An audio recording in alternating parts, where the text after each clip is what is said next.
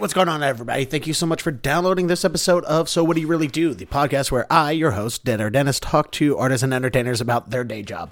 Uh, my episode today is actually with a friend uh, named Robyn Perkins. She is a comedian. She's from Boston, moved to London, started comedy, and now she's been actually pretty successful with it, which is good for her. Uh, she, at the time of this interview, she just started going, um, doing comedy full-time, quit her day job, and was doing comedy. Uh, we'll go into that a little bit. You'll hear that. Um, and I actually was lucky enough to run into her last night. She's back here in the States uh, for the holidays. She was here for about three, almost four weeks. And uh, I saw her last night. We hung out for a little bit. She was on a show. She was very funny, working new material. Uh, it was a good time. It was good seeing her again. And luckily, still uh, surviving solely off doing comedy, which is good because she also didn't work that much when she was here.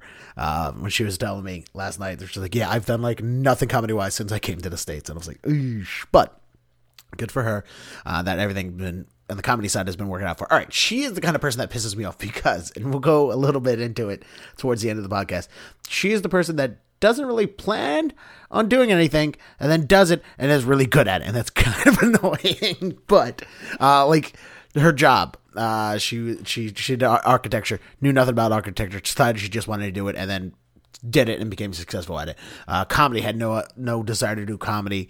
And then she just decided to start doing comedy one day, stand up, and became really good at it. And it's kind of annoying, but good for her. She's very good. She's a very funny person and uh, apparently smart and lucky, but good for her. Anyway, uh, yeah, when we did this interview, uh, it was a good six months ago, and it was a hell day. I was just late getting down to meet her because we were do- she was staying with her sister in an area called Jamaica Plain, which is south of Boston. Um, I live in like what's called, considered West Boston, and I work just outside of Boston, uh, in a suburban area, just moments away. It doesn't matter, or, um, geographically wise, but trying to get down there on a T, I was running late, I was rushing, um, and then, like, I decided just, and I was using, doing it on a Zoom down in my studio here that I've since built, uh, start, since I started this podcast, I've built a studio in a spare room, and by built a studio, I meant I took a bunch of spare parts and made a studio out of it because I have all kinds of stuff just lying around. Uh, it was worse when I was in Baltimore. When I had space to put stuff, I had so much just junk equipment that I got rid of when I moved to Boston here, but I'm still keeping a, a hold of a lot of junk equipment. Anyway, I uh, run, rushed all the way down to Jamaica Plain, the meter, and I was, as I was walking up the house, I just pulled out the Zoom, hit record, and I just started recording like the moment I rang the doorbell. So it's going to be a little, uh, there's a little editing in there. But basically, you'll hear her just walk right up to the doors like, hello, and then we um, talk. And the reason I do that, um, I do the same thing here in the studio. What I do is I just start the recorder before anybody's here. When somebody's coming over here in my place to record, I tell them, just text me when you're outside. Don't ring a bell or anything. Just text me. That way I can meet them outside and let them in. And what I do is I hit record, and I go out and I meet them. And we start talking naturally. Hey, what's up? What's going on? Yeah, hey, come on in. How was the, did you have trouble finding here? You're parking, blah, blah, blah. How was this other thing? And as we're coming in the studio, we're still talking. The reason I do that is because I want people to, to have a natural flow into conversation.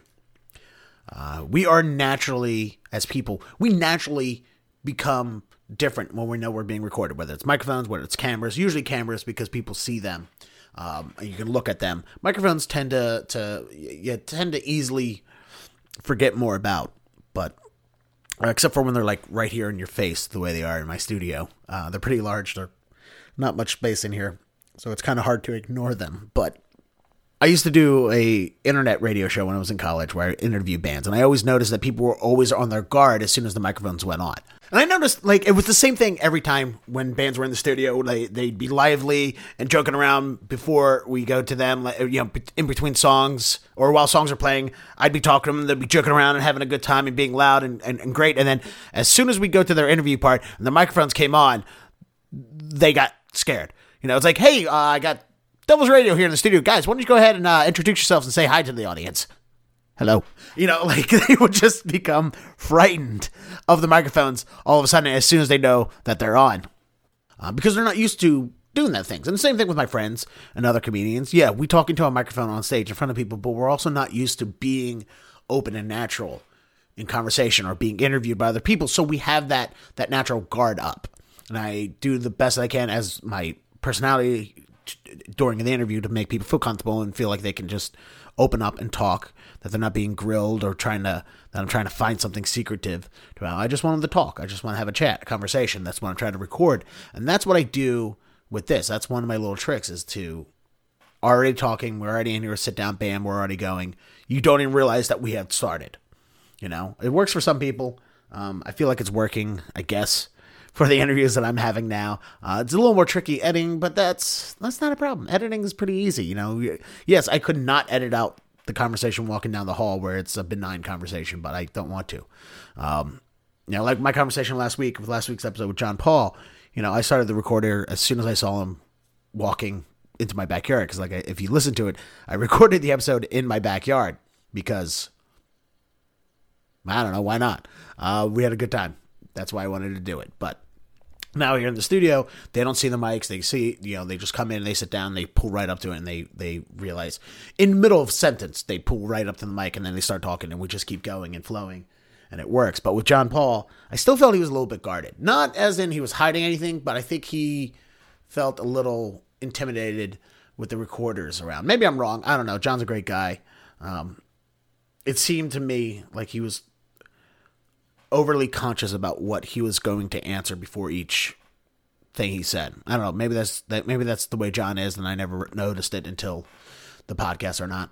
Or, you know, maybe it wasn't as comfortable of a situation as I wanted it to be. But and also, like, when we walked in, we immediately started talking about the recorder, so there was no not forgetting the recorder was there. Like, like uh, I am pretty sure I edited. Well, I Positive. I edited out the beginning of the conversation, which is just me and John Paul sitting there talking about the recorder and how it works and what it can do and stuff like that and geeking out. And then at the end, again, we, we geek out. Uh, I geek out all over him about the recorder and the microphones and stuff like that, because I am a tech nerd and I love that stuff. That's why I have all these things just sitting around where I could build a studio. So, but anyway, that day with Robyn, I think it was a great conversation. It was definitely one of those, uh, I don't know if I left it in or not, to be honest with you, uh, where she's like, uh, should we start recording, by the way? Like, we're half hour, forty-five minutes into a conversation. She's like, should we start the podcast, by the way? I was like, oh, I started it at the door. She's like, oh, oh, damn it. Uh, like, did I say anything that I shouldn't have? And she didn't. She's fine. She's great. Um, sparkling personality, very funny. And so it was a very open and natural conversation. Um, The audio's not great because there's just the Zoom in a room. There's a little bit of echo and bounce.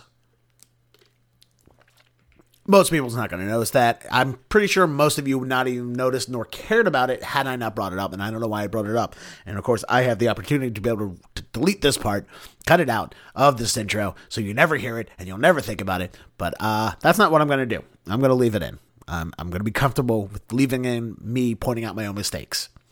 So anyway, let's get into the podcast, because uh, it's a great talk her and I had about, you know, her being a woman in comedy and the difference between comedy here in America and in London. That those are things that interest you. This is going to be a little deep into it. Um, if you're an Anglophile like me, maybe you'll recognize some of the names that she mentions when she talks about comedy. Uh, I did not. I don't think there was a name that I, that I recognized except for maybe like Jimmy Carr, and I might have been the one that brought him up. But, uh, or we definitely said Billy Connolly. Very, all right. Anyway, let's get into the podcast with my friend, marine biologist, architect, comedian, Robyn Perkins. Hello.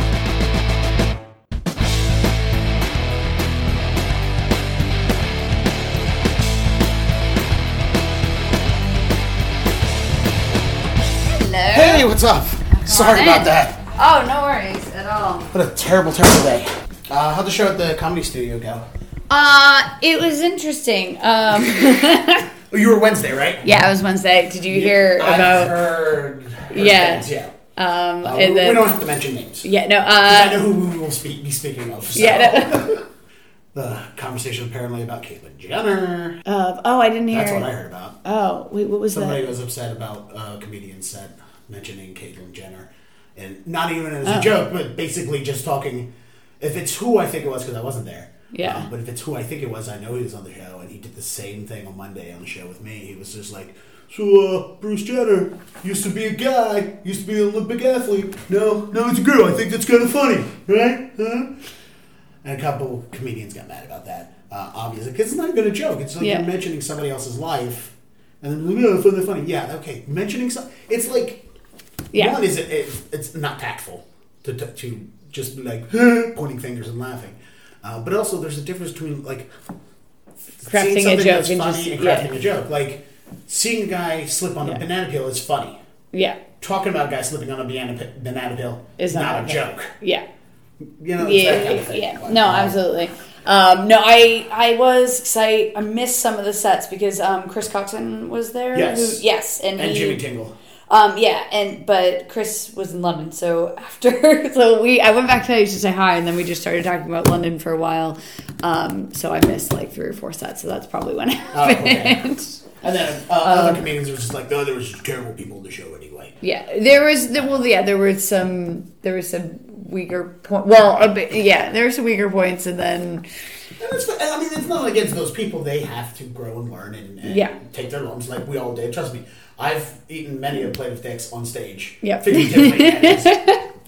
No, I know. And, like, it, it was, uh, it was just, yeah, it was, uh, like, the crowd weren't giving a lot anyway from the start. And I don't know how he orchestrated the lineup, if there was a lot of, I thought, in terms of the order. But I...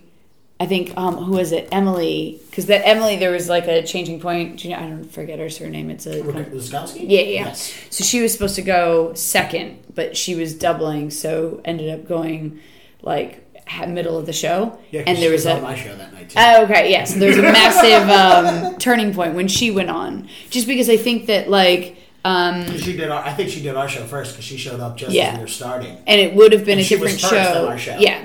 It would have been a different show if she or some of the higher energy acts were earlier on in the night, or some of the stronger acts were earlier on in the night, and it just took a while to get going. And then there wasn't enough consistent, strong people. And then also, I know everybody gets a tight five, but like the more experienced people like saw the bill length and went between like four and four thirty, and then the less experienced people were going like too long, too long. And so, like with that juxtaposition, it was hard to really. And I think no that, momentum. yeah, it, yeah, again, like, I did all right, but some of, like, it was, some of the jokes that land everywhere, people just were like, mm, I don't know. Like, it, like, I did well, but it was, like, like one in particular, which I, like, it was just, I don't know if they, like, didn't get it or what it well, was. There's this weird thing going on, and it's weird, weird that you talk about the crowd wasn't really into it, and the shows, this or that, whatever. With the studio that I've noticed recently that... people have been blaming bad audience on the studio a lot lately. Or it seems so to me. I'm not saying that. Yeah, it seems which like I hate doing. Yeah, I try not to blame the audience like, as much as possible. Because any act should be able to... Um, like, I, do you um, have you ever heard of Landry? Uh, he's American. Well, no, he's Canadian, actually. Landry. Just uh, Landry? Landry. No, I feel like it's he, the last name that I've heard. But no, it's just his first name. It's like John um, Landry or something. So Landry comes over to the U K, and he. I run a club every Wednesday. It's just like a proper club and gets big audiences and whatever. Um, but he had done a couple open mics with um, a couple Canadian or like a U K acts that know him. And the first one was fine. Like it was, it was an open mic just stacked with a bunch of pros because all of the people that knew Landry came and did this open mic. It was like the most, the best bill that open mic has ever had and will ever have or in the history. Of, yeah. That just, that, oh that my happened. God, it was ridiculous. But the second night, sometimes I um, see like this. Awful, like, it's like the shittiest open mic ever in existence. It's like if you took the corner of like an old Irish pub, bunch full of like a bunch of fifty year old um, men so with Tourette's. Bar in Dorchester. Yeah, okay, yeah. And then you just stick a mic in the corner of the room. Like, literally, it's not, it's just, they don't even know comedy's going on. And you try to do that with like open mic quality acts. It was like, it's a death zone. Like, people are, you, if you get one person listening, like, yay. Um, if you and, get one person listening, it's by accident. Yeah, it is. Like, it, like the first time I did it, um, I have a foldable bike, and um, there were like four acts that actually showed up, and one act went on twice just to see because he was like, "I want another go." He described them as the nicest unplayable crowd ever because it's not like they hate you. But they're just, they don't listen, and I they don't actually hate you, they just don't care. They don't care. Yeah. I actually had a. Unfolding and folding bike competition on stage uh, with another act. Yeah, and that was folded the fastest. That was the highlight of the night. And the, the the best thing was so after after so then all the acts go. Then the headliner, Jerry the Hat, comes on stage and reads off a bunch of internet jokes. This is yeah right from pieces of paper. He's not even trying to claim them. Let me, as let me sign louder so I make sure the microphone picks it up. And uh, sorry, so he goes on, and then um, and then a woman pulls an accordion out of her purse, and it turns into a sing song, like sing along, like it was. I have a photo of it. It's amazing. Anyway, so I've done this gig uh, a few times because I emcee it, and it's a Tuesday night, and I'll do anything for money. But there's nothing wrong with that yeah. in this business. So I go, and uh, me and like three other pros go down there with a couple open micers, uh, Landry being one of them, two guys that know Landry. And I told them, I was like, look, if you get any other gig, take it. Like yeah. any, any, like don't come in. It, it is the worst gig. Um, if you'd rather just shout at people in the park, take that over this. More people will listen. And they were like, "How can, could it be?" And then afterwards, they were like, "You did warn me. You did warn me." And we go on, and it's obviously when we're workshopping material, it's helpful to have like comics that you know and write with. So we all go together because we're like, at the very least, it's a mic, and we'll give feedback and whatever. So we go up and we do our thing, and um, and people were just, it was just harder than it normally is, which is saying a lot, and people like. Like it's just they're there's fighting and there's like they have a football game on T V with the noise, the noise on the at the same time. Oh. The bar is like it's like twice the size of this room, and um, everything's everything's working against you at this yeah. place. And like some one of my friends went up there and was like, "Well, you don't want to hear jokes," which is also not the way to win a crowd because that's just insulting them yeah. anyway. So everybody's you're saying not telling them what they want. Yeah. And then, and so you're just going, this is unplayable. It's unplayable. Like, there's no way you can work with this crowd. And then Landry just goes on and just rips it.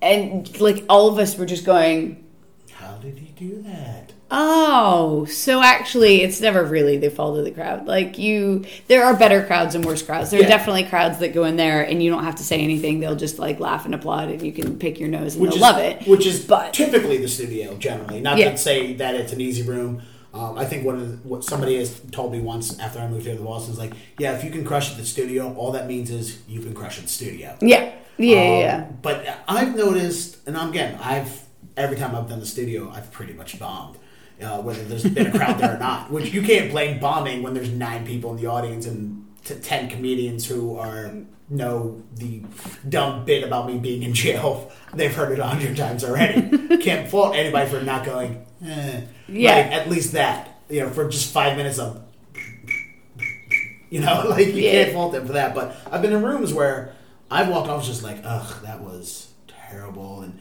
I, you know, like yeah. I have the I have the problem with quicksand. Like once one problem goes wrong, then it like if I if one joke doesn't land, especially at the beginning, if if if the first joke doesn't land, uh, I'm I'm I'm shit for I'm shit for the whole rest of the thing. Yeah, uh, and it's that's not good. Like I just start snowballing and just falling back, back, and then it's just terrible. Um, but I've had enough problems at the studio where I even walk off stage and I'm like, oh, I just I died up there. I did nothing. They're like, nah, dude, you did fine. It's them. They're a problem. They've been a problem the whole show. I'm like, are you sure? Because I remember hearing them laugh at other people. They did not laugh at me. Maybe I got a giggle. They're like, nah, it's definitely the audience. And I know there's not the, the the people who had said this to me aren't the kind of people who are just like they don't like me enough to, to be like, no, Dennis, you're fine. They don't like me enough to, to yeah. patronize me. They'll be like, if I suck, they're like, yeah, no, you're terrible. You're awful. You're like, that's how much. That's how little they they think of me that they'll say that out loud. But I've been hearing a lot of people just say, even when I ask them about the studio, like, ah, dude, Grant wasn't into it. And I don't know if I'm just picking up on all the times people say that. Yeah, and I'm I'm making it a bigger deal in my head than what it really is. I don't know, but it seems like recently there's been a lot pro- a lot of problems with maybe the people. I mean, he's cultured a great audience there. Yeah, great, great well, business. It's a following, and it's a you know people. Yeah, so I don't know. I think I I don't know. I don't know what it was on the night. Maybe it was just a combination of a bunch of things. But at the end of the day, like there were some people who did really really well. Um, and I think that there's also some audiences that really enjoy it but don't show it vocally. Which have is you, so frustrating. Have you done the Middle East mic? Uh, here? Yeah. That's that's I and I figured out with the Middle East microphone, uh, microphone, the Middle East open mic. That's the key to not walking off stage and wanting to test the weight limit of your ceiling fan. Is you yeah. look for the laughs, don't listen for them because the room's very narrow and long. Yeah. And it's very high and it's, it's packed with comics. And very recently, we've been getting we they've been getting a pretty good crowd there of people just like, yeah, no, I'm here to see the show. I'm here to see the open mic. And they'll laugh and they'll pay attention. Um, and I do have a good story about that if we ever get to it. But yeah, about this week at the open at the at the Middle East. But the point was um, that I've I've come to realize that if I'm looking at people, which I do, I always look people in the eyes when I'm doing my jokes. I'm not one of those yeah. like I have to stare over people because if I look at somebody I freak out. No, I have to look at people. I have to see what they're doing. I have yeah. to watch. But if you at the at the Middle East, if you look for the laughs instead of listen for them, you'll get a better. Yeah. feel for your, your things. Because people are giggling themselves and it's still kind of hard to hear in that room anyway. So if you're seeing enough people smiling and nodding and their mouth going... yeah, then it's you, fine. You, yeah. yeah, then you know you're doing a little bit better than just trying to listen for a smattering of yeah. giggles. So anyway, um, what did, did you just come in town for from... Because you're you're living in London now. You've yeah. been a couple years. Well, six years now. And I started years. stand-up in London. So yeah. I, which is kind of an odd place to be in because I have an advantage coming back here because I know the culture, but I started over there. So my style and everything is like British comedy. Which tends to be very, uh, from what I understand and what I've seen, is pretty punny. In the, in the most, mm. It's very one-linery still and very pun pun uh, centric. Mm, I don't know. I don't know. I, that's interesting to hear. Because I don't yeah, really know. I I do. There are. I think there's just a bigger diversity of styles okay. in the U K, and I've been talking to a few people about this. Which I mean, to know like the big time London uh, U K comedians, you really have to be deep into the comedy knowledge because everyone knows Jimmy Carr. Yeah, and they know like the old, older heads, Eric Idle and like uh, the uh, uh, Billy O'Connell, Connor. Connolly. Connolly. Billy Billy Connolly. Yeah. Like, pe- most people know who they those guys are. Outside of that, like, who's doing really well? It is. Nobody has a clue. It, it is amazing. And because I, I've played this game with other, like, U K, or with U S people when I come home, and I'm like, Daniel Kitson, you've never heard of Daniel. Like, that man, like, sells out within five seconds before he it's even been announced. Like, people just stalk him and follow him, and he's just, like, the legends of comedy that um like it just don't come over here. And it's interesting because everybody in the U K kind of has this view that American comedy is like is the epicenter of everything and the great oh, global the comedians of everything but exactly. well except soccer yeah uh. which you'd get shot if you called it that over there anyway I oh I know um but well it, but I think it's more so uh it's seen more in a positive light than everything, because Americans are not uh, looked highly upon in a lot of other remits of the world. I know, it's, it's shocking. Um, how how many times a day do you tell people, like, no, not American, Canadian? Yeah, uh, no, I do. I, I have I have jokes about it. My opening line in the U K is, I'm American, but don't worry, I'm from a bit of the States close enough to Canada, which means I'm not a prick. So, and, like... Then you tell you're from Boston, and you're like, oh, you were lying, you are a prick. Yeah. But um, but in terms of comedy, it, you know, they they see the great global superheroes, both historically and present, as American comics, and uh, like Dave Chappelle, I think sold out like ridiculous ticket prices in you know like five minutes in the U K at London. He's coming over. He's like added extra dates. It's it's, it's ridiculous. But um, I think when you look at the actual live circuit, like the normal live circuit, like the shows that I go to in. I perform in, uh, there's a much bigger diversity of styles and acts and a bigger set of risks taken than on the U S circuit now. But I say that with a huge bias because I am very limited in the live comedy that I've seen in the States, which yeah. is primarily just the shows that I'm performing in and shows in the New Hampshire, Massachusetts. In the New England area. In yeah. the New England area. Yeah, well, it's it's weird because I'm from Baltimore, and I've been here two and a half years, and one of the things that I noticed that's different here than it is uh, in Baltimore is there's a ton of, and this is a great thing, it's not a bad thing, there's a ton of female comedians here. Yeah. Like, there's literally any any regular show... In Boston, Howie has more women on the show than there is all of the Baltimore comedy scene. Yeah. Like, yeah. there's not very many, and not to, to, to point fingers or, or to say bad things, but there are, the, the ones that are in it, like, half of them are terrible. Not because they're women, just because they're terrible. But if you look at male sad. comedians, like, half of them are also terrible. Oh, yeah, of yeah. course. Yeah. So, yeah, it just, it also seems like a bigger number when you have fewer people. yeah. Like, if you keep seeing, if you see ten people and five of them are bad, that seems like a bigger bigger amount of things than it is if you see twenty people and ten are bad. even though you're seeing more numbers of bad, you're still seeing more good. Yeah. I don't know if that math makes yeah. any sense. It's basically our perception. Well, it's true, because the, I mean, there's, it's interesting. Like, women are in the U K. Um, I think there's less women in comedy in the U K, I think, probably, than in New England, definitely. I don't know about outside of New England. Yeah. Um, and plus, the women here are great, too. That's, yeah. not, that's the other thing. But everybody at the level of comedy here is fantastic. And when I moved here, first of all, my gig day, I'm watching everybody, and I'm just like, oh, I gotta step up my game. Yeah. Oh, Jesus God. Oh, no. But even the women comedians here, the comedians for the most part, are fantastic. But uh, you said that you can go back to England. Too. Um, I, well, I think it's interesting. It's something that's been recognized in the last few years. Um, that no, you have a tag on your... You still have the size tag on your shirt. Yeah, no, this is the first time I wore it. Okay. It's exciting. It's like a cheesy... It was bothering me because I could see it slightly reflecting because it's plastic. Um, All right, there we go. Yeah. Yep. I was I, trying not to say anything. Like, it's just going to be distracting. I'm not going to you. Go it's ahead. Fine. Uh, it's an ugly shirt, and it's bright, fluorescent. Like, you can't not look at it. Anyway. Uh, it's so loud, the microphone's picking it up. I know, it is. It's Anyway, so... Women comedian. comedian right, thing. So I think that it's it's been recognized in the last few years um, that, like, there is a very...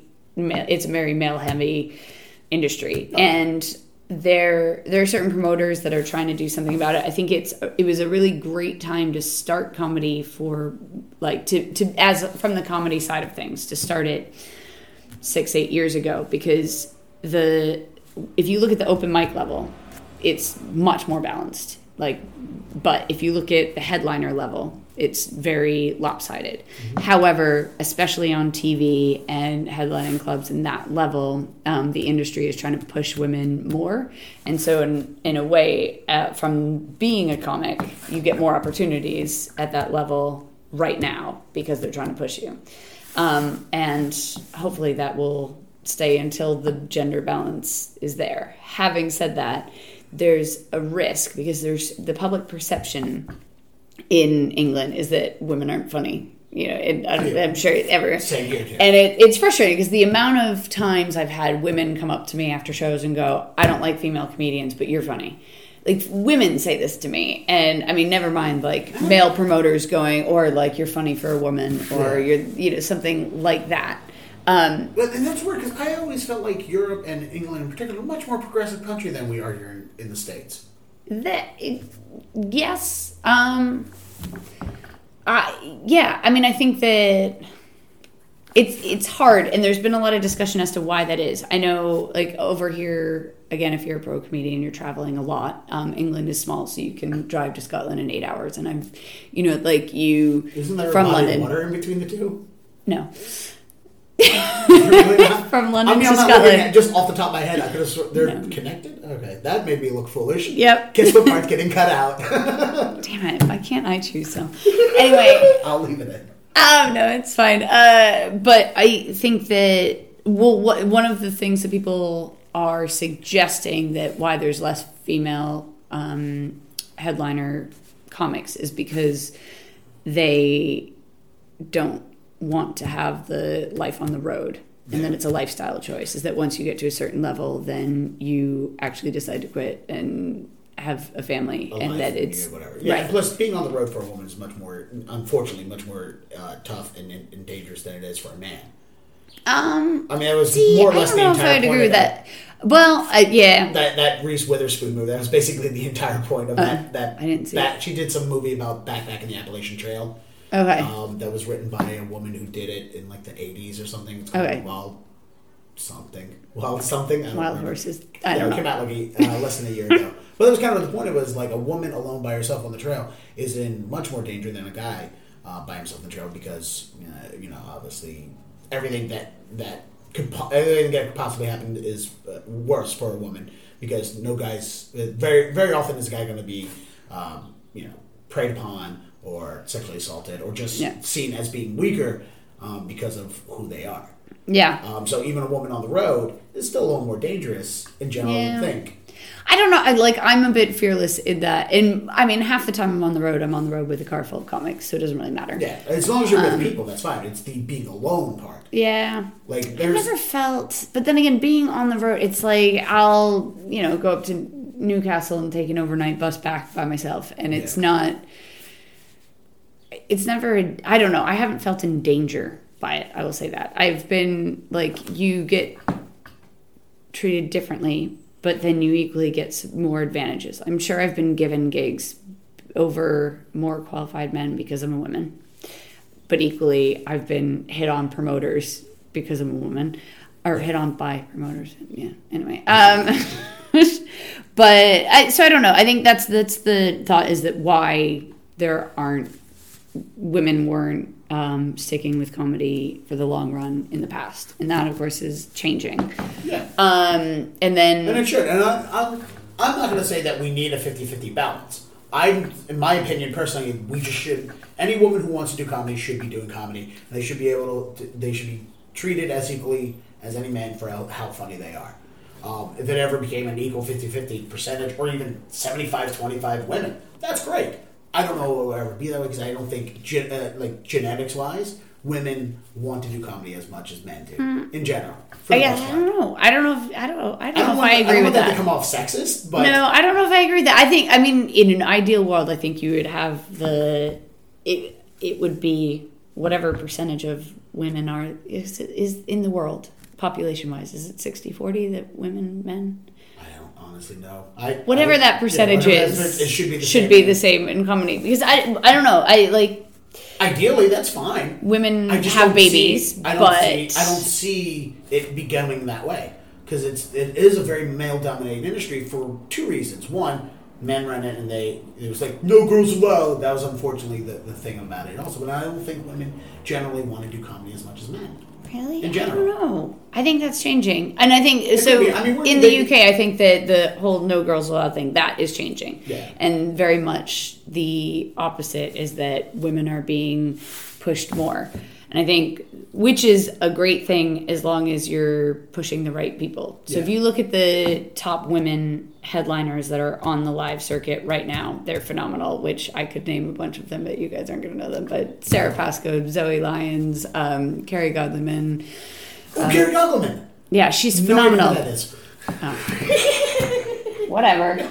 I I'm trying to like I it, but there's I mean, those the name of maybe somebody who it, yeah maybe the three big people who will end up listening to this someday if I ever put it out will will will go I want to look them up I'll, yeah. or I'll look them up because I always yeah. care about what's um, going on. But then there's also um, the next level of women who are not yet on T V but are headlining, who are doing really interesting things. Like Beckhill and Ria Lina are two completely different female comics, but one of them does um, more alternative. She does a lot with pop-up books. Um, she's like like every um, Edinburgh, she'll get like loads of five-star reviews. Really interesting comic, really great comic. And then you have Ria Lina, who's doing a lot of um, crossing of the line, a lot of like talking about P C terms and political correctness in life in our comedy. Just really interesting. So I think I don't know I, there I think to say that women don't want to do comedy as much as men is not correct. Um, I mean, if I'm wrong, I'm wrong. That's fine. That's just... Or at least that's my perception in the U K. Yeah. It's I don't not an opinion it to try and put... It's like, no, women don't want to do it. I just don't think generally women want to do it as much as men. And if I'm wrong, I'm wrong. That's fine. I know there's women who want to do comedy. They should do comedy. And that's great. And it's fine. Yeah. And we're also at the beginning... I've been talking about this for a while. That we are at the beginning, if not the middle, of a new comedy bubble. Same thing, seventies and eighties, where now everyone wants to do comedy. And part of the reason why that is is because of this, because of podcasting. Comedy has become so much more accessible to people between podcasts and internet and whatnot. Like, if you look at all the top podcasts, all the top podcasts across the board are done by comedians and N P R. That's it. Like, there's a few that's that that break it in here, but majority of it is comedians are doing podcasts, not even comedy podcasts. Doug Benson does a movie podcast. Granted, it's hilarious and funny, but yeah. he does a podcast that's listed as movies. So if you like movies, it's a top-rated podcast. You're probably going to end up listening to it. And then now he's a comedian. Now you become familiar with him. You become familiar with the other comedians that come on the show. And then now you're a comedy fan. And that's a great thing that we're at that, because we want more people to come to shows, more people to see us perform and everyone else perform. We want people to be trained not to heckle, too. You listen to enough comedians talk about how much hecklers suck, and how, no, you're not helping. Hopefully it'll start influencing people to, to realize, oh, you're right, I'm not helping. I won't heckle. But uh, The problem with that is you also have a ton more people in the business now uh, yeah. trying to be comedians, and that's one of the things that you brought up, that, you know, it was easier six six or eight years ago because there wasn't as many people doing it as it is now. Six, eight years ago, you know how difficult it was actually to find anything on the internet compared to now? Like, yeah. just finding a listing of open mics is near impossible now, or near impossible then. Yeah. Now, not so not so difficult at all. There's there. Uh, I run I run a site that lists all the ones in within two hours of Boston, because I want to make sure that information is on the internet. Um, you know, Sean Carter's been doing a great job with keeping his list on Unseen as updated as, uh, updated as possible too. Um, so, anyway, that's uh, you know that that's the good thing about being at the big you know bubble. I mean, you know, now you're but you're having we're, we're all having to fight against more people, more voices around us, which makes it a little harder to get noticed. I mean, yeah, yeah. I mean, being a woman, I'm well, sure you it's need, a little like, bit easier. But. Yeah, I mean, again, it's, um, well, you got to have a U S B, like your unique selling point in, uh, for that comedy. That sounded like such a fucking technical U S B. Job for some job. I know. uh, it's like, it's like you, that's, I, feel, I feel like that's the equivalent of some office jobs version of S E O for marketing. Like, that is yeah. those letters like, no, we just say U S B all the time. Um, I do, like, again, I, it's, it's a really controversial, um, stand or not country it's a hard standpoint to have on the whether or not it's easier um to be a woman in comedy now, because it is I don't know exactly what the effects are. Like, I know there are some gigs I won't get because I'm a woman, and there are some gigs I will get because I'm a woman. I know that a lot of agents right now are looking to up the females they have in their stable, so therefore I might get signed easier than a man who is better than me, because they're looking to up that gender balance. But equally, there are a ton of gigs out there who are have requested not to have females on their bill. So it's that's so archaic, right? And and then I mean, there I'm sure are it still happens here, but yeah. I, I rarely hear about it. Yeah. Occasionally, I'll hear about it, or I'll run to somebody who will say the same things like, "No, I guess she was funny for a woman." Yeah. But, but then that, is it like lot, that's becoming a lot, it's becoming less. less and then there are promoters who are, you know, if a venue comes and says I want to build comedians but we don't want any women on them, then most promoters will walk away or say no, they're funny, we're doing it yeah. doing it um and so it like it is a tricky thing, because if you're not if you're not living it, then it's really easy to it to say, well, if there are less women in comedy, then they're like the stereotype is that they're having a much harder time. And I guess I don't know if I'm having an easier or harder time because I'm a woman. I also don't know if it's because I'm an, I'm an American. I don't know if I'm having an easier time because I'm an American in England. On one hand, there's a lot of xenophobia towards Americans in England, so that's going to hurt me. But on the flip side of it, it makes me unique. So I... I, like I honestly I don't know if it makes it easier or harder being a woman in comedy. I know that probably um, the best time to start comedy as a woman probably would have been six years ago, because right now, in a time where the industry is welcoming women in, you already have that experience. Yeah. Whereas if you start comedy as a woman now, there are so many women starting comedy now that, again, that advantage you'd have from being a woman is less than it would be if you had more experience, if that makes sense. No, totally makes sense. Um, and if you like had equally you started start comedy fifteen years ago, then it's going to be a lot harder because it was very sexist fifteen years ago. Mm-hmm. So it is now. Yeah. yeah. So there is there is that, but there's also the risk that if you're fighting against the public's perception that women aren't funny, then putting any female forward isn't going to help that stereotype. It's got to be the talented women. And yeah. obviously there are a number of talented women, but there are obviously a lot of untalented women, equally as so there are talented men and untalented men. So I think that if you actually put a woman forward for a job just because she's a woman, not because she's ready for it, that actually that could hurt the that could hurt the stereotype. That's that's but, th- the exact thing that I always worry about or think about in my own head. It's like, is is this person getting it because we need because we're pushing women's like example, there's here, there's the Boston Comedy Chicks that do showcases of all women, and we have the Women in Comedy Festival here in Boston as well, and there's fantastic women on the Women in Comedy Festival. And I don't go to see any, I, I for no reason. It's not like, oh, boycott the Boston Comedy Chicks showcases. No, I just don't go to them because of timing or whatever, day, um, whatever it happens to be. But I will look at their lineups and just see someone, I was like, she's been doing like three months. Why are you putting it on? on right. Because well, there are enough women that are have been have the experience and have the skill. So yeah. we just it's about finding them. But it's equally, I mean, if you go into any job in the real world um, that is trying to up the female balance, they're going to look for a like the right female. So it's not about putting any female on, but finding the right female. Yeah, that's what should be happening. And some, unfortunately, it seems like sometimes it's not. Right. So it's because you have to like if you're.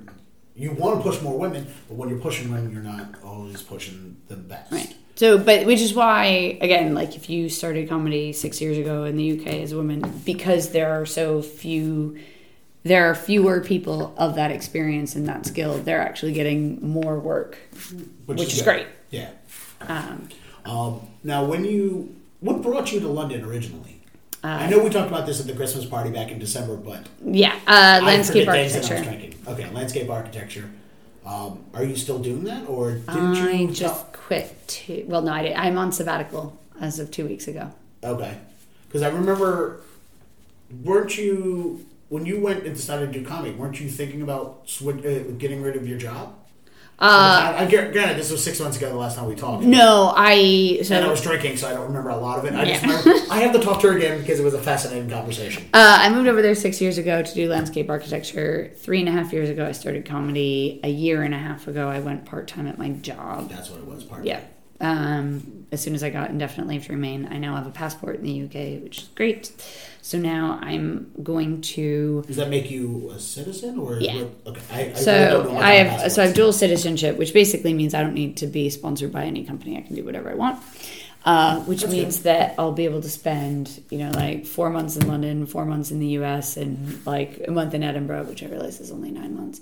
Um, five, and there's three unaccounted for. I spent on the moon. Um...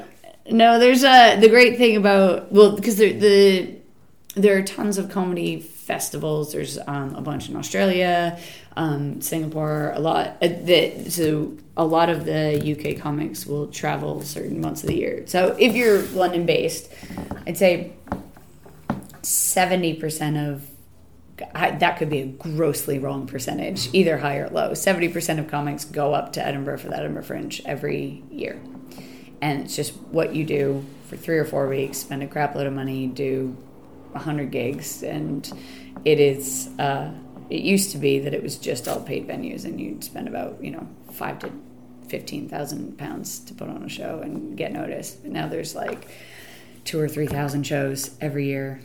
Um, do you, do you, been, oh, I know what it is, but I do have a couple questions about it. You've done, have you done the uh, yeah. Edinburgh? Okay. So I've done it, um, the first year I just went up for a week and did spots. In the last two years I've done the full run, which is three and a half weeks doing uh, like your show every single day.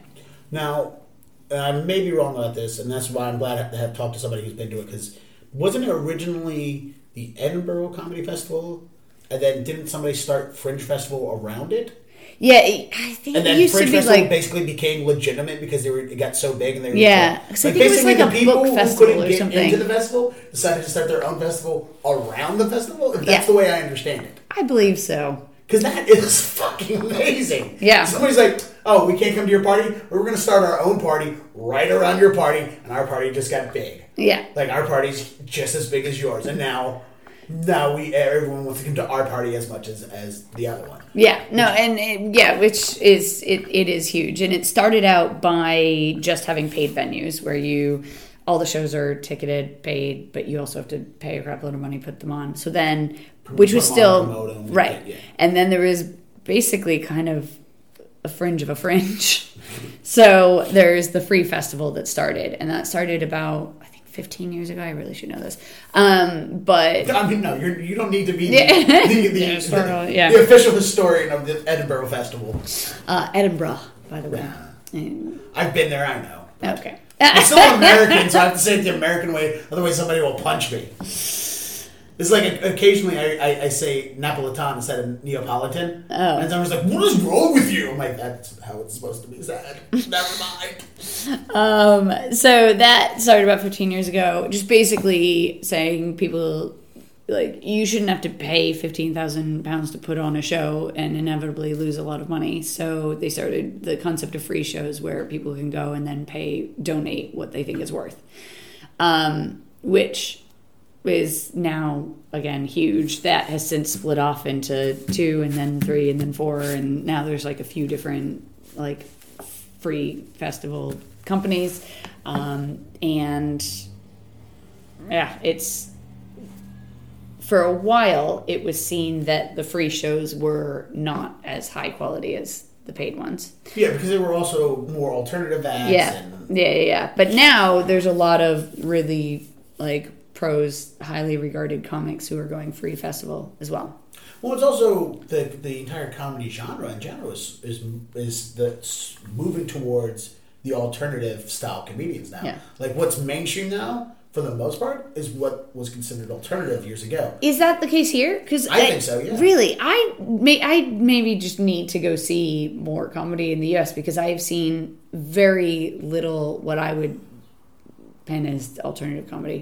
In fact, we had a big conversation well, also, yeah. about it after Wednesday night. I mean, alternative I, is also still a kind of sketchy term because I don't know if anybody can actually truly describe what alternative comedy is. We can just kind of point to other people and go, well, we don't know what alternative is, but that person's alternative. Like Maria Bamford is considered one of the greats of alternative comedy. And think about how big she is. I don't know how, yeah. how much you hear about it, but she's pretty. Big, she's a pretty big deal yeah, now yeah, yeah. here. You know, like she sold out Wilbur.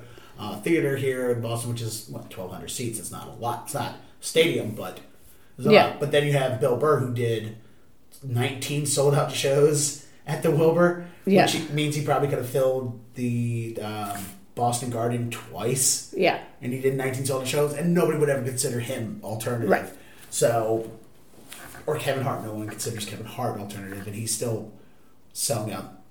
More shows and yeah. more stadiums than anyone else currently. Right? Like literally, he has the Guinness record of more of most consecutive sold out shows or something like that. Oh, nice. Um, Didn't realize that. But yeah, I, I guess I just I haven't seen as much alternative on the not like just on the normal yeah. live circuit. And again, it could just be my perspective and the perspective of the people around me because we tend to listen to more like Patton Oswalt. And but I'd say like take away the top tier of comedians. Like, oh, take yeah, them yeah. away. Look yeah, at just the, the live, lower. like the, the live circuit that you and I are performing on. That's where I don't see alternative comedy. Uh, yeah, see, I disagree with you because I think they're all being influenced by their top level, like Chris Coxon. I right, but consider... he but he's not. He gigged on Wednesday night for the first time in a year and doesn't want to do comedy anymore. So I wouldn't put him as like a. He, he was phenomenal, and, yeah. but he was also uh, apparently brought on as like the different act of the night. Like that's why Rick Haldeman was like, I, you know, want you on the night, and he was phenomenal. And I had a couple friends in the audience who were like, you know, he was my favorite of the yeah. night. And but you don't see that often. You don't you, see that very often.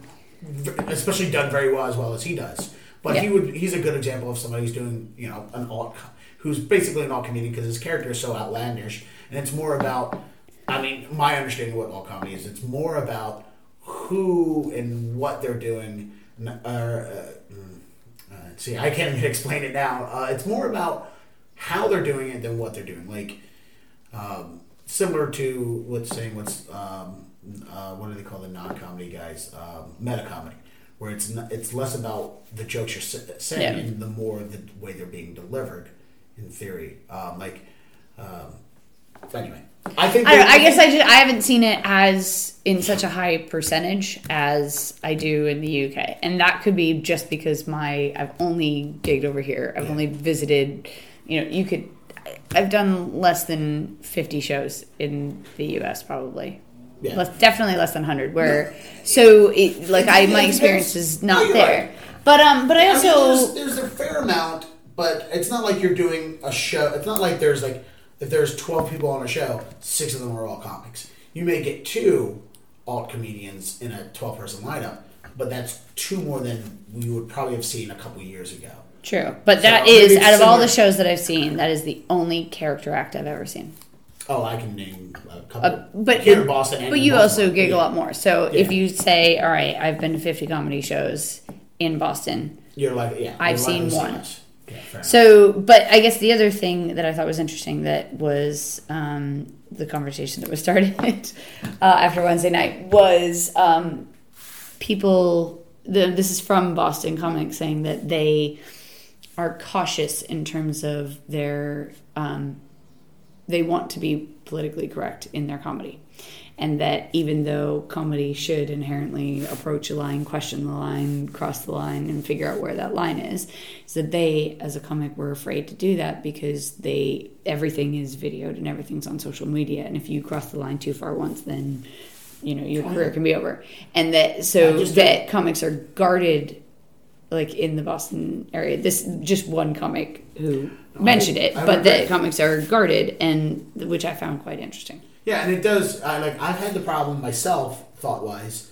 Um, I've heard of the same thing from other people. And in fact, uh, a, comedian, a female comedian just did her last show. We did a show together Sunday. She did her last show because she's uh, a lawyer, um, and she is getting like moved, she's moving up in the ranks of her um, lawyerness. Um, yeah. her, her what do they call the people of lawyers all together? Like the the guild. Firm. No, I've heard it. Anyway, her law firm.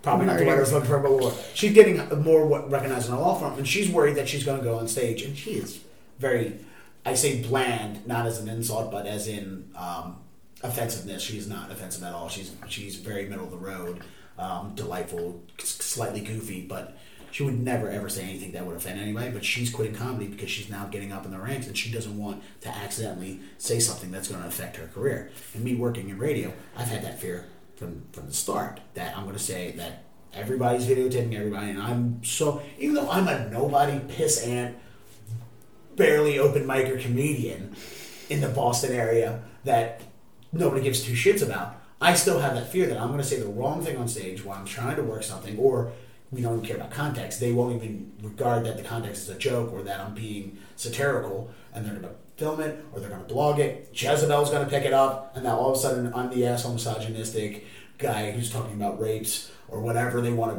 make it turn out to be, um, and then now I'm pretty much black labeled from people, and I'm, I ha- my phone starts blowing up from five hundred hate tweets a day from women feminists that's like, you're the worst thing that happened to comedy, this is why nobody wants to go to comedy shows, because people like you. It's such a rare thing to happen, but it is something that people think of. Like, if the big guys are getting, even not only the big guys, there are every day. Like, there's, there's, there, I'm not saying there's a war against comedy, but there are certain organizations like Salon. I don't know if Salon has ever, Salon or Jezebel have ever written a positive review of any comedian ever. Like, the only time they mention a comedian is when they're tearing them down. Yeah. Because they said something that is slightly offensive. You know, Louis C K was getting it with his S N L bit. I don't know if you heard about that over there, but yeah. He, he, yeah. So, I, it's is is the, the fear of being called out on a joke for being offensive as prominent? Is that a thought over in England right now? Yeah, I would say it's less so than it yeah. is over here. Because they're a little more welcoming and they kind of understand. Like, is there is there a cultural difference why they would be less likely to call foul play on a joke than here in America? Do you know? Do you think? Um, Opinions are okay. And it's okay to not have an opinion on that question too. Um, I think there's just less of a like take it and run assumptions. Like if you say something that seems like it's crossing the line, then somebody will listen to the joke. And so just because you use a bad word in a joke doesn't mean you're being offensive. Just they'll listen to the joke and decide if it is offensive. Like it's, it's not that you can be a racist on stage and that's okay. That's not the point. Okay. But so there are... if you, uh,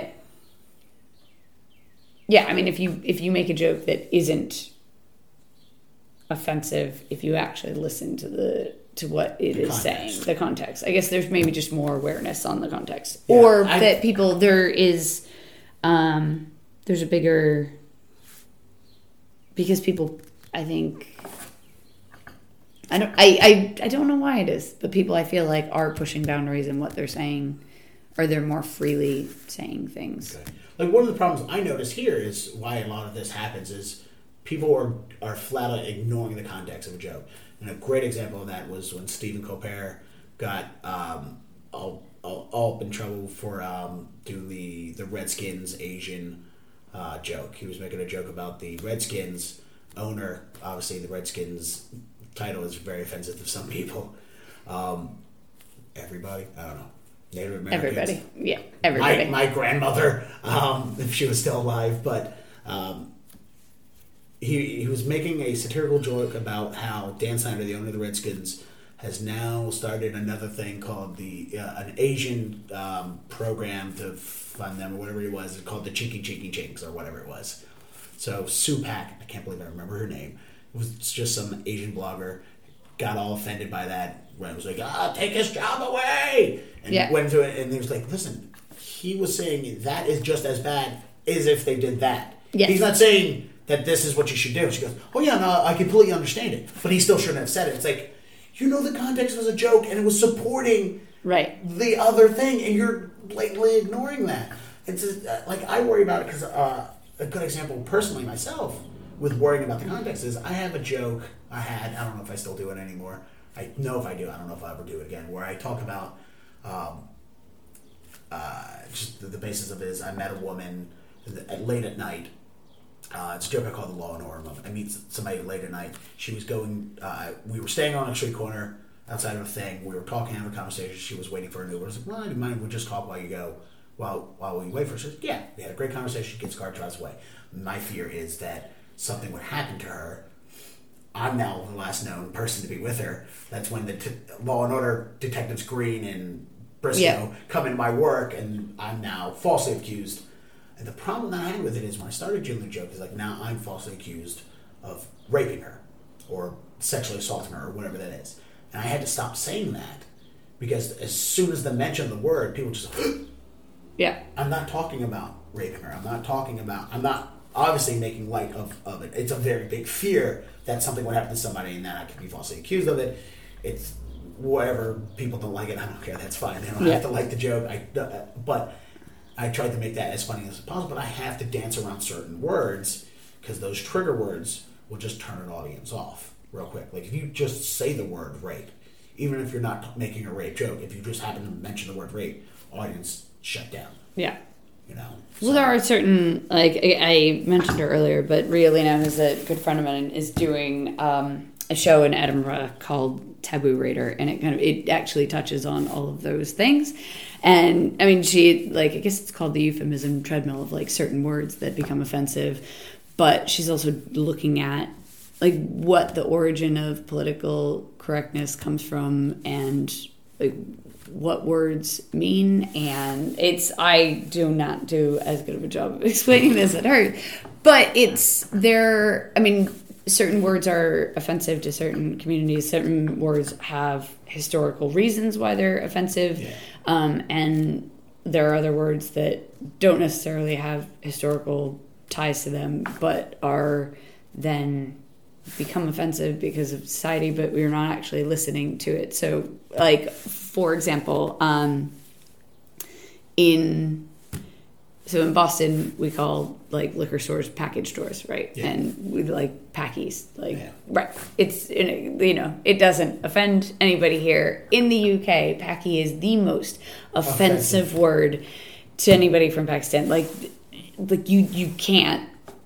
You just can't. And yeah, so, here in America, we just find much worse words to say than just baggy. Like, right. And it was like, this is the worst that we're going to call you.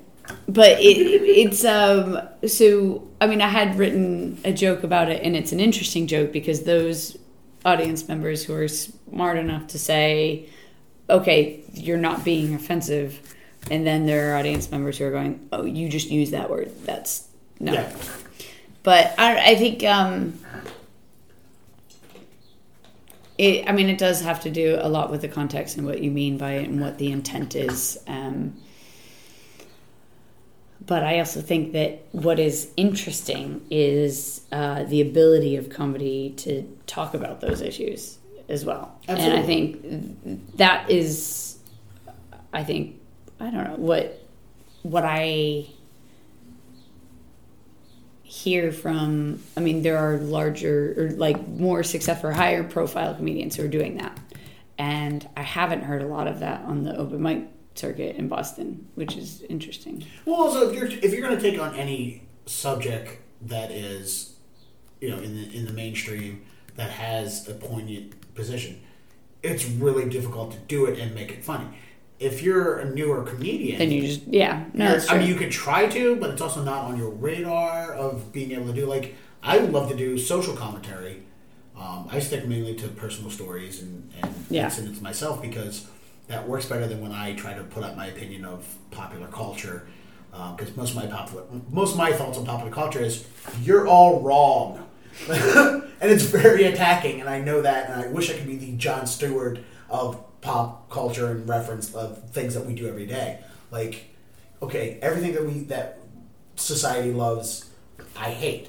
Yeah. Not on a reason, but I, like, I'm so sick of hearing about bacon. Like, if you want to get an audience on your side, you, you mention how much you love beards, bacon, and weed, and they're automatically on your side. Those are three. I love bacon, but I just hate hearing about it. I think I think beards are, my joke about beards is they're like reality shows. Not everyone has one. None of them are any good, but we all love them, and nobody knows why. Uh, and that immediately turns off because everyone's like, oh, beards are the best thing ever. No! In my opinion, but...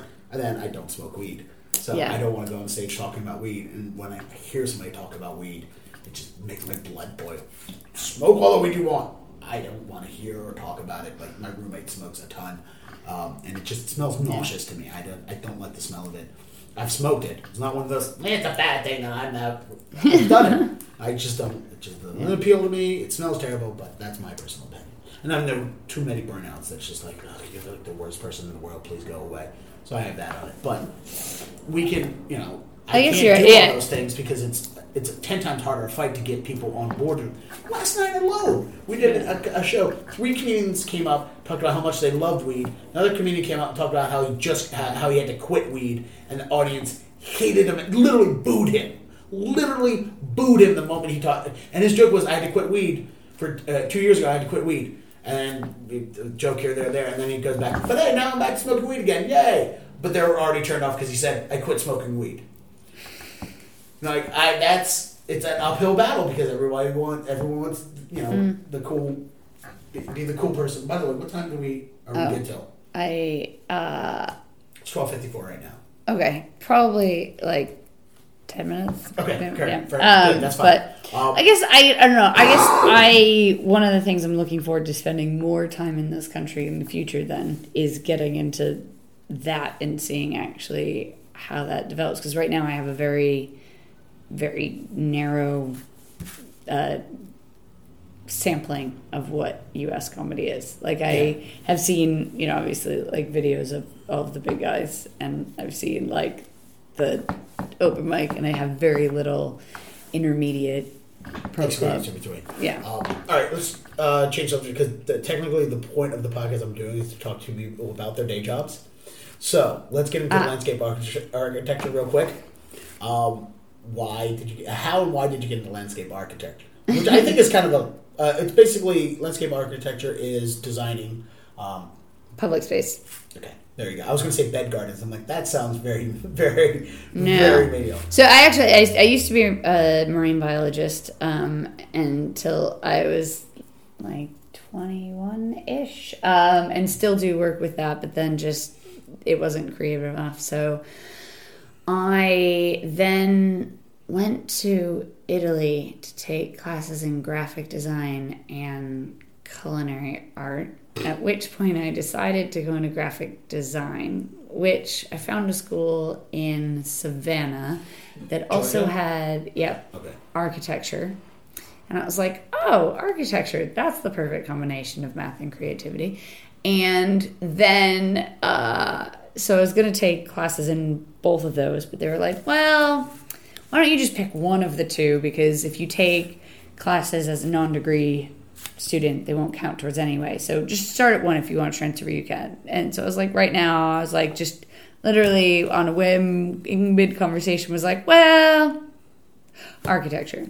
So I went into architecture, but uh, never actually went to the school because my um, my brother-in-law at the time was like, you know, we're moving to Boston to be near you. And I was moving like, to where? Uh, Boston. Because oh, at yeah. this point, I was thinking about moving down there. So then I looked up architecture schools in Boston. And started at the Boston Architectural um, college, did a year and a half of that, and realized that I actually wanted to go into landscape architecture, which is like public space, large scale, because it just, I thought, was closer to land art and had more of a sculpture side of things. So then transferred to Harvard, did my master's there, and um, graduated, then wanted to live in Europe for a year. So that's why I went to London for a year in two thousand eight.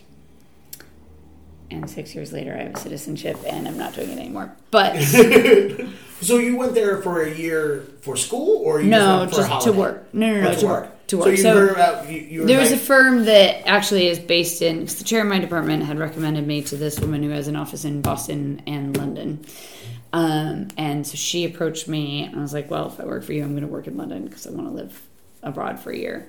So she now, initially sponsored me. twenty-seven. Okay.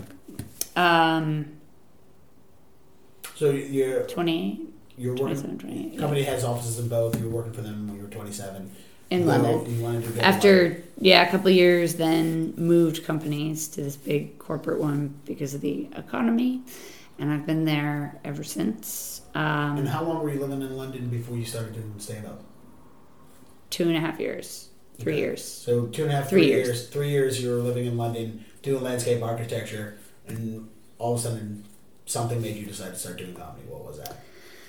Um, a friend of mine at my office decided to take a comedy course and was like, "Do you want to take it?" And I was like, "Yeah."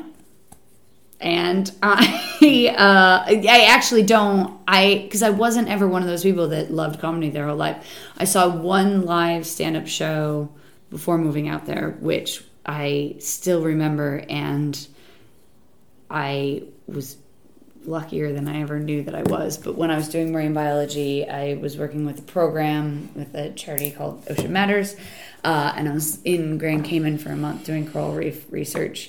And for our one night out, we went to see Mitch Hedberg in Grand Cayman. So I got to see Mitch Hedberg live when I was seventeen, and I. Still, that's a hell of a first show. I know. I see, and and having not really known what stand-up comedy was before seeing it, we were all going, "Is is he pretending to be high? Is he actually high?" Which the answer is, yeah, he was actually high, and he just he had his hood up the entire time. Uh, didn't really look at the audience, and I like I still remember some of his jokes as well, which is incredible to me now as a stand-up comedian to look at. Um, an, a single headliner seventeen years ago and still remember some of his set list. Yeah.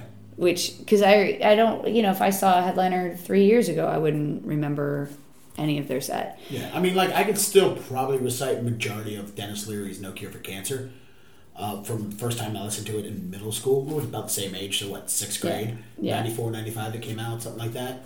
And, uh... I could probably still recite majority of it to this day, but that's also because I listened to it over and over and over yeah. again. I didn't hear it once and immediately pick it up. So that's that yeah. it's something that affected you that much yeah. that you would still be remembering. Like I said, that my style is not at all like him.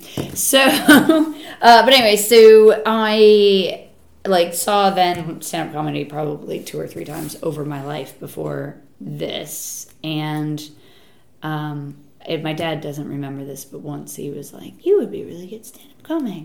Obviously based in nothing, but oh, he doesn't yeah. remember this at all. You say something funny, somebody eventually somebody's going to go, "You know, you should be a stand-up comic. You're, you're yeah. a funny person." Uh, but yeah, and then more decided, people should stop listening to the people that tell them that. That is a true statement. Uh, yeah, and then my I so I just took this course. And uh, day one of the course, I I mean, I it was one of those things, which, this has happened to me on multiple occasions, which probably is an indication that I jump into things without thinking about them first. Really? Um, the for, fact that you've had four different careers that take people years upon years to learn to get into? Yeah, that's And right. now you're jumping into college. Uh, the very first day of architecture school, we were all going around in our studio and had to say our name and our favorite architect, and I couldn't name a single architect. I just decided to go into architecture school. No idea. So I just copied the person before me. And I really love that guy too. No, She's that a is, woman. Oh, uh, yeah. I, it was exactly what happened. The person before me was like, "I really love I Am Pei." And I was like, "That's good. Good. We'll go with that one." And then equally, the first day of the stand-up comedy course, like, I hadn't seen stand-up comedy. I couldn't, I didn't, like, I, I don't know. I think I probably said Mitch Hedberg just because that was the only comic that I could name. Or, I, or maybe, I don't know, I maybe had said, I don't know, maybe Louis C K at the time. Like, I just, I made something up because I was like, I don't know. People were saying names of people that I had no idea. And still to this day, for the first two or three years, actually, no, I still do it. Um, people mention comics to me all the time, and I just have an iPhone note of, like, comedians that I really should know. Actually, this will be funny. If we go to the list of people that I really should have known. But uh, some of the people that people are like... It's essentially like the Captain America list from, from yeah. Captain America two. The one yeah. where he's just like, oh, I went to my list of things I need to check out. Oh, wait, no, I... Uh, I may have deleted ones um, that... Okay, let's go to the... Who else is on here? Because... Oh, Mark Thomas, I really should have known. Chubby Brown on there. Oh, Kevin Hart was on there at one point oh. in time. Yep, there we go. Take a picture of that screen, is it? No, it's really embarrassing. No. I, don't I know, to. That's why I want to take a picture of it. I don't, like, I don't, I don't actually... There's names that... You'll, you'll mention the less embarrassing names. Yeah. Uh, it just, uh, I just, no, I don't want to. No, I can't. It's too embarrassing. But anyway, can so. I at least look at it and I won't say it out loud? I don't know if I trust you, but yes, you can. I won't say it out loud. Okay. I at least want to look at this list. But the um, list, are, but yeah. It, Jerry Seinfeld, you just shut up.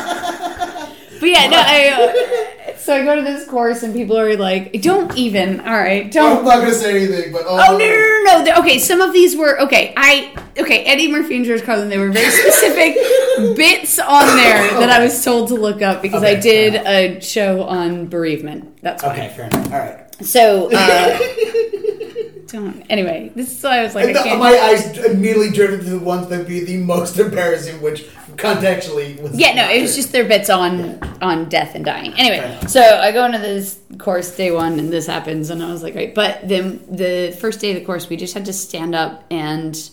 Uh, just talk for two minutes. It didn't have to be funny. It was just about something about us for two minutes. Um, and I just, I loved it and it just felt right. And I remember calling my sister leaving the course that night. Like still, I'd never done a gig, just day one of the course, and just said in some way or another, I will be doing this for the rest of my life. And yeah. Now, the, I'm very in, uh, interested in the way that people have to deal with their, because any other job in the world, any other career, you basically, outside of schooling, if you want to have that job and that career, you just get that job. And then you're getting paid, and now you're that person. Comedy and entertainment, in general, anything in the arts, you have to start doing that unpaid for a long time. So there's so many entertainers. Like the trope is if you're an actor, you wait tables. If you're a comedian, you work in a, in a coffee shop. You know, if you're an artist, you have a rich girlfriend. Like, if you're a painter, you have a rich girlfriend. There's those tropes that people... Well, yes and no. I mean, I think I, I, comedy is a bit different, though, because, um, like, musicians get trained in the same way that lawyers do, where they'll go to university and they will study and they will do that. There is, like, a formal training. If you look yeah, at a formal training of comedians, it's like, yeah, you can take a comedy... I don't know if I have comedy courses over here, but yeah, you yeah. can take a couple comedy courses and it's fine, but that's not still. the same thing as... doing an undergrad for four years and then getting a master's and you're in acting. You know, like there yeah. there is a certain set of schooling. So then when actors then have to leave that and be unpaid or work for very little money, it's harder. Whereas I think comedians, the first, you know, five years of your career of doing unpaid work for five years is essentially you going to university. That is your university is doing yeah, it. Technically. Uh, and, no, and I agree with that. Like, the open mic scene is where we're learning. It's a comedian's open mic is a musician's garage for the most part. Like, that's where they're writing and working and, and um, perfecting their material. We're doing the same thing in front of an audience there. But even, at, you know, to this day, comedians who are ten, fifteen years in unfortunately end up having to take unpaid work, but to get to the point where you can be a working comedian surviving off your money, of the money you're making from comedy, or even painters, musicians, to make a livable wage takes so long, and it's still even so rare. I mean, there's bands that I know now that tour the entire world still have day jobs because yeah. the music industry doesn't pay them enough to make a living off of them. Um, and it, I, I find it interesting for how we balance that. Like, if you wanted to be an architect, you get a job as an architect and you're automatically getting paid. Granted, you went to school and this and that, whatever, but as soon as the moment you start working for a company to be an art, a landscape architect, you're being paid. Yeah, There's I guess so I just in through their entire lives. That's different in different countries as well. I mean, granted, so? in the U K it is changing now um, to become more like the U S. But if you looked at the U K comedy scene five, ten years ago, it was like you put in time, which was probably equal to that of a college degree, and after you gigged every single night for four, six years, you're making a full time living off of it. Do you think and it's that, easier to make a full-time living in the U K off comedy than it is here in America? Uh, yes, okay. But that is rapidly, rapidly changing. It is way harder now than it was a year ago, and it's way harder a year ago than it was five years ago. Okay. Um, it, yeah, because, it is, I mean, it, it's sad, but... ten, fifteen years in, and they still have to work a day job because... Yeah, I mean, I know comedians like that as well in the U K, and it, it obviously changes if you have a family or you don't. I mean, I... don't have anybody to look after but myself. So if I make a thousand pounds a month, that I can live off of, because if I need to buy frozen spinach and ramen noodles, then that's what I will do. Um, but if I have two kids, I, I can't do that. So I like, obviously there's like your ramen noodles, not great for kids. Yeah. Well, you know, they like them, but it's, um, but they're like, obviously there's a difference between whether or not you can make a livable wage with family and whether or not you can make a livable wage as a single person. Yeah. I mean, this is mostly um, generations. Obviously the comedian who's funnier and works harder and is able to promote themselves better, they're going to be able to switch over to being a paid comedian faster than somebody else who doesn't market themselves so well, who is having a strong, harder time yeah. with, with, with material and whatnot, or even yeah. having a car. I I yeah. know I'm never going to be a touring comedian until I get a car. I can only do shows as far as the the the commuter rail, yeah. The, as far as the T will let me. No, no, no. I'm the same way too. But I mean, there is the story of, like, also how much time you put in. Like um, yeah. Jimmy Carr, when he started, uh, he would double, triple every night. He took a year and he would gig anywhere and everywhere unpaid for a year. He would, and he worked his ass off. Like, just would go, if you get a gig in, you know, this town, he would look at like any comedy nights within a four, like fifty mile radius and go, how can I do all these in one night? I'll do it. Just give me five minutes. And every single night did at the minimum one, but anywhere between one and five gigs a night, every single night for a year. And you, you do something that frequently, then, you know, you're going to get noticed, you're going to get better, you're going to get yeah. move up faster. So, um, but there's also certain gigs that you learn from more than others. I think also in general in the U K, people invest more into live comedy than they do over here. So there physically are more paid gigs. I in think. the U K. Yeah. And it's it's a different, there are less showcase style gigs. So over here, I've noticed that there's a lot of pro nights where people are paying to get in, but most of the acts aren't paid because they're all doing ten minutes. Yeah. Right, I don't know. Maybe that's an assumption that's not true. Well, there's, well, there's a lot of places like uh, there's still a huge battle with, here with what you should be doing, uh, what you should do that gets you paid, and what doesn't get you paid. Um, like the the acceptance level of like everyone in, in Boston's accepting to do the comedy studio without getting paid. Yeah. Um, whereas people have been fighting U C B for years who don't pay any of their art, uh, any of their, yeah. their, their their acts. Um, there was a discussion recently in the Boston comedy community about doing a college gig unpaid. And it's like, no, colleges have the money, you should be paid for them. Or yeah. people doing um, Gig Salad or one of those websites. It's like, hey, um, when you're accepting lower money and you're undercutting somebody else because you're a lesser lesser of a comedian than somebody else, you're hurting the scene in general. Yeah. Like, it's great you want to do, great that you're hungry and you want to get stage time, but you're also doing it uh, detrimentally to the people who should be getting these gigs because they're better than you. Um, and you're cutthroating their their price. Yeah. And then it also affects worth, like what they're worth, and et cetera, et cetera. What the general public view is live comedy. Yeah. Like if you're gonna expect people to pay money for comedy, they should get what their money is paying for. Exactly. And so, if they're then paying money to see comedians that don't have the skill set that they should be getting, then that's also hurting. It, yeah. There, there's a lot of because that's that is again with the influx of comedians. In the U K, it is happening more and more, and there's um, there's also discussion on quality control. Like, how do you get, how do you make sure the acts that say that they are good are as good as they are? Like, sure, somebody once paid you to do a twenty-minute set. It doesn't mean that you are a qualified opener. Yeah. So, um, and everybody can have a good video because everybody's done one well once in their life. Like, so it's it's really hard to to where you sit in on that standpoint as well. And then there's also like I, another thing of fees in terms of like inside London, outside London, at least in the U K, yeah. is like if you can do four gigs in a night, then no matter how good you are, you're more likely on a Friday night to take a fifty quid gig if it just means that's another fifty pounds. It's not like you're giving up anything else to do that. So yeah, instead of doing four shows for nothing, do one show for fifty. And no, no, no. It, well, instead of doing like if you get one show that's one hundred fifty and then you could do two shows and your second show is only fifty, you're not going to take the fifty pound gig if that's the only show you're oh, doing. I got you what you're saying. But if you're yeah. going out anyway, you're, you'll take you a lesser paid show if you're getting a bigger pay if you get right. a bigger pay for that. So yeah, yeah, well, that's just because if you if you drive if you have to drive two hours to you know the middle of nowhere, that's the only gig you're doing for the night. Yeah, you can't. But in one gig for one hundred fifty pounds isn't as good as four gigs for fifty pounds. No, and then the last thing, and then, then we'll, I'll let you get back to working online, and I have to go back to my job. But the last thing is, how difficult was it at the beginning working your day job and finding time to do comedy? Was that, uh, like for me, I get up at four in the morning every day.